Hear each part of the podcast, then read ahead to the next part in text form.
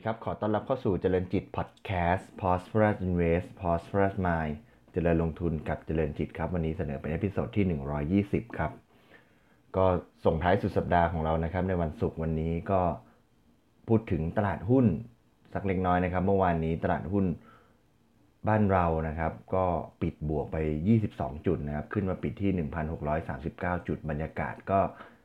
ดีเลยนะครับ โดย ได้รับแรงผลักดันในช่วงบ่ายนะครับ ที่เริ่มมีข่าวดีเข้ามาจากทางฝั่งอเมริกานะครับ ก็คือ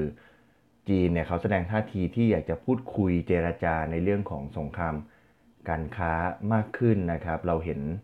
ช่วงบ่ายเนี่ย Dow Jones Futures บวกไปเยอะเลยนะครับตลาดหุ้นยุโรปก็บวกแล้วก็ตัว yield curve นะครับ2ปี ตัวอัตราผลตอบแทนพันธบัตรรัฐบาลอเมริกา 2 ปี 10 ปี ซึ่งตอนนี้เป็น invert yield curve อยู่เนี่ยตอนมันก็มีการ invert มีลักษณะของส่วนต่างที่น้อยลง ก็ยิ่งเป็นบรรยากาศที่ดีนะครับ ตัวหุ้นอเมริกาเองเมื่อคืนนี้ ดัชนีดาวโจนส์ก็บวกไป 300 กว่าจุดนะครับ ก็เป็นบรรยากาศที่ดีนะครับ ส่งผลให้หุ้นมีการปรับตัวขึ้นนะครับนักนักลงทุนก็ก็มีความ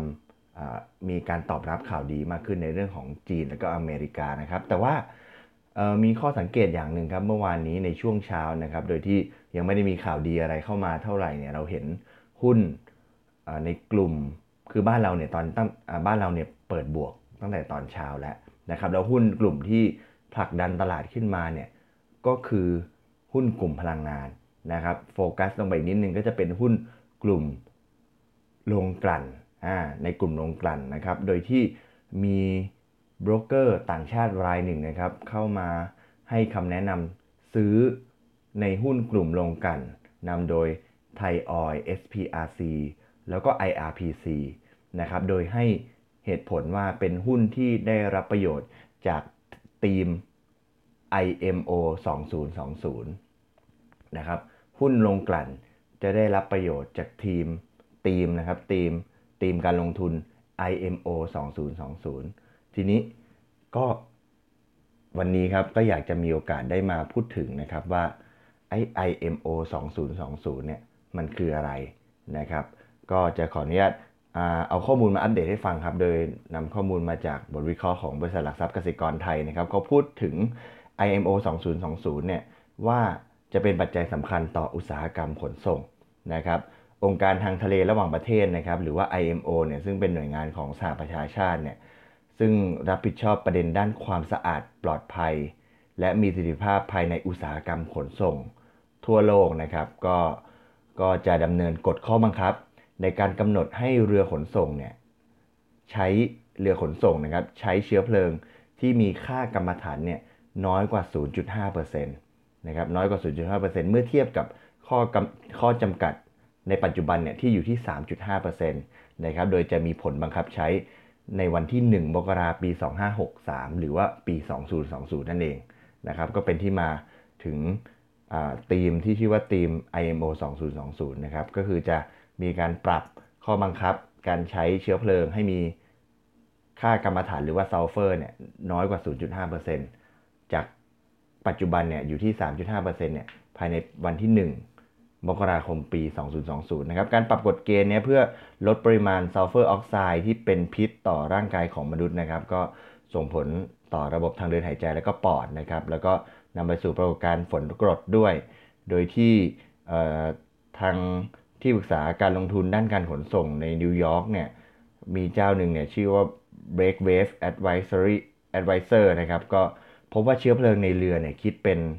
สัดส่วนประมาณ 5% ต่อการใช้น้ำมันทั้งหมดของโลกนะสัดส่วนการใช้เชื้อเพลิงในเรือเนี่ยคิดเป็น 5%ต่อการใช้น้ำมันทั้งหมดของโลกครับ แต่ว่าการเผาผลาญเชื้อเฟเชื้อเพลิงของเรือนะฮะคิดเป็นราวๆ 90%ของการปล่อยก๊าซซัลเฟอร์ออกไซด์และซัลเฟอร์ไดออกไซด์ทั่วโลกนะครับเปรียบเทียบนะครับเปรียบเทียบนะครับก็คือว่าเรือขนส่งขนาดใหญ่ที่สุด 15ลำของโลกเนี่ย ก่อให้เกิดซัลเฟอร์ออกไซด์และซัลเฟอร์ไดออกไซด์มากกว่าการปล่อยจากรถยนต์ทุกคันรวมกันอีกนะครับ คือปริมาณซัลเฟอร์และซัลเฟอร์ไดออกไซด์พวกมลพิษที่ปล่อยออกมาจากเรือขนส่งเนี่ยมันเยอะกว่าที่ปล่อยออกมาจากการใช้รถยนต์อีกก็เป็นที่มาของการที่จะต้องปรับใช้ข้อบังคับใช้นี้นะครับ โดยเขาบอกว่าถ้าเรือลำใดฝ่าฝืนนโยบายของ IMO เนี่ยจะถูกปรับแล้วก็ยึดทรัพย์ เป็นของกลางด้วยนะครับ ก็กลุ่มผู้เดินเรือเนี่ยก็ต้องปฏิบัติตามแล้วก็ปรับโครงสร้างให้เหมาะสมมีประสิทธิภาพก่อนที่กฎเกณฑ์จะเริ่มใช้ในปี 2020 นะครับเขาบอกว่าเขามองว่ากลุ่มเดินเรือเนี่ยมีทางเลือก 2 ทางนะครับหนึ่งก็คือติดตั้งตัวดักจับกรรมฐานนะครับ ก็คือยังใช้เชื้อเพลิงตัวเดิมอยู่นะครับ คือแทนที่จะไปใช้เชื้อเพลิงที่มันแพงขึ้น ก็ใช้เชื้อเพลิงตัวเดิม แต่ว่าปรับแต่งตัวจับ กรรมฐานนะครับ ซึ่งก็จะเป็นอุปกรณ์ที่ช่วยไปลดการปล่อยก๊าซกรรมฐานจากท่อไอเสียนะครับ แล้วก็การปล่อยของเสียต่างๆ ซึ่งทางเลือกนี้เนี่ยเขาคาดว่าจะมีเรือที่ใช้วิธีนี้เนี่ยเพียงแค่ประมาณสัก1%นะครับเท่านั้นเองนะครับ แต่ว่าอีกทางเรื่องหนึ่งก็คือการเปลี่ยนไปใช้เชื้อเพลิงที่สะอาดขึ้นนะครับ โดยที่องค์การพลังงานระหว่างประเทศเนี่ยหรือว่า IEA เนี่ยนะครับเขามองว่า ความต้องการใช้เชื้อเพลิงในเรือเนี่ยจะเปลี่ยนแปลงไปอย่างมากในปี 2563 นะครับ โดยที่อุปสงค์ของเชื้อเพลิงกรรมฐานสูงนะครับ จะลดลงจาก 3.5 ล้านบาร์เรลเนี่ยลงเหลือ 1.4 ล้านบาร์เรลนะครับ เพราะฉะนั้นก็จะเห็นอุปสงค์การเปลี่ยนแปลงที่จะโยกย้ายจากเชื้อเพลิง ที่มีกำมะถันสูงเนี่ยไปสู่เชื้อเพลิงที่มีกำมะถันต่ำเนี่ยราวๆ2ล้านบาร์เรลนะครับ2ล้านบาร์เรลก็คือไปสู่น้ำมันชนิดกลางนะครับหรือว่า middle distillate นะครับความหมายก็คือว่าคือเรือเนี่ยปัจจุบันใช้ใช้เชื้อเพลิงที่มีกรรมฐานสูงเนี่ยมันก็เป็นเหมือนกับที่จะเรียกอีกมุมนึงคือน้ำมันหนัก น้ำมันหนักเป็นยังไงก็หมายถึงว่า ถ้าเรานึกถึง ธุรกิจโรงกลั่นเนี่ยโรงกลั่นก็จะมีหอกลั่นใช่ไหมครับหอกลั่นมันก็เป็นถ้าถ้าถ้าคิดภาพก็คือมันเป็นหอกลั่นก็คือเป็นแท่งสูงสูงขึ้นไปใช่ไหมครับในการกลั่นเนี่ยกรรมวิธีการกลั่นก็คือ เวลาที่น้ำมันที่มันได้ออกมาจากหอกลั่นที่อยู่ในในเลเวลต่ำๆเนี่ยก็เป็นน้ำมันหนักนะพวกพวกน้ำมันเตาพวกยางมะตอยอะไรก็ว่ากันไปนะครับ ถ้าระดับกลางขึ้นมาก็เป็นน้ำมันที่ ที่เราใช้กันดีเซลเบนซินอะไรก็ว่ากันไปนะครับ แล้วก็ถ้าเป็นระดับสูงๆคือออกจะเป็นก๊าซเป็นเป็นเป็นอะไรที่มันเป็น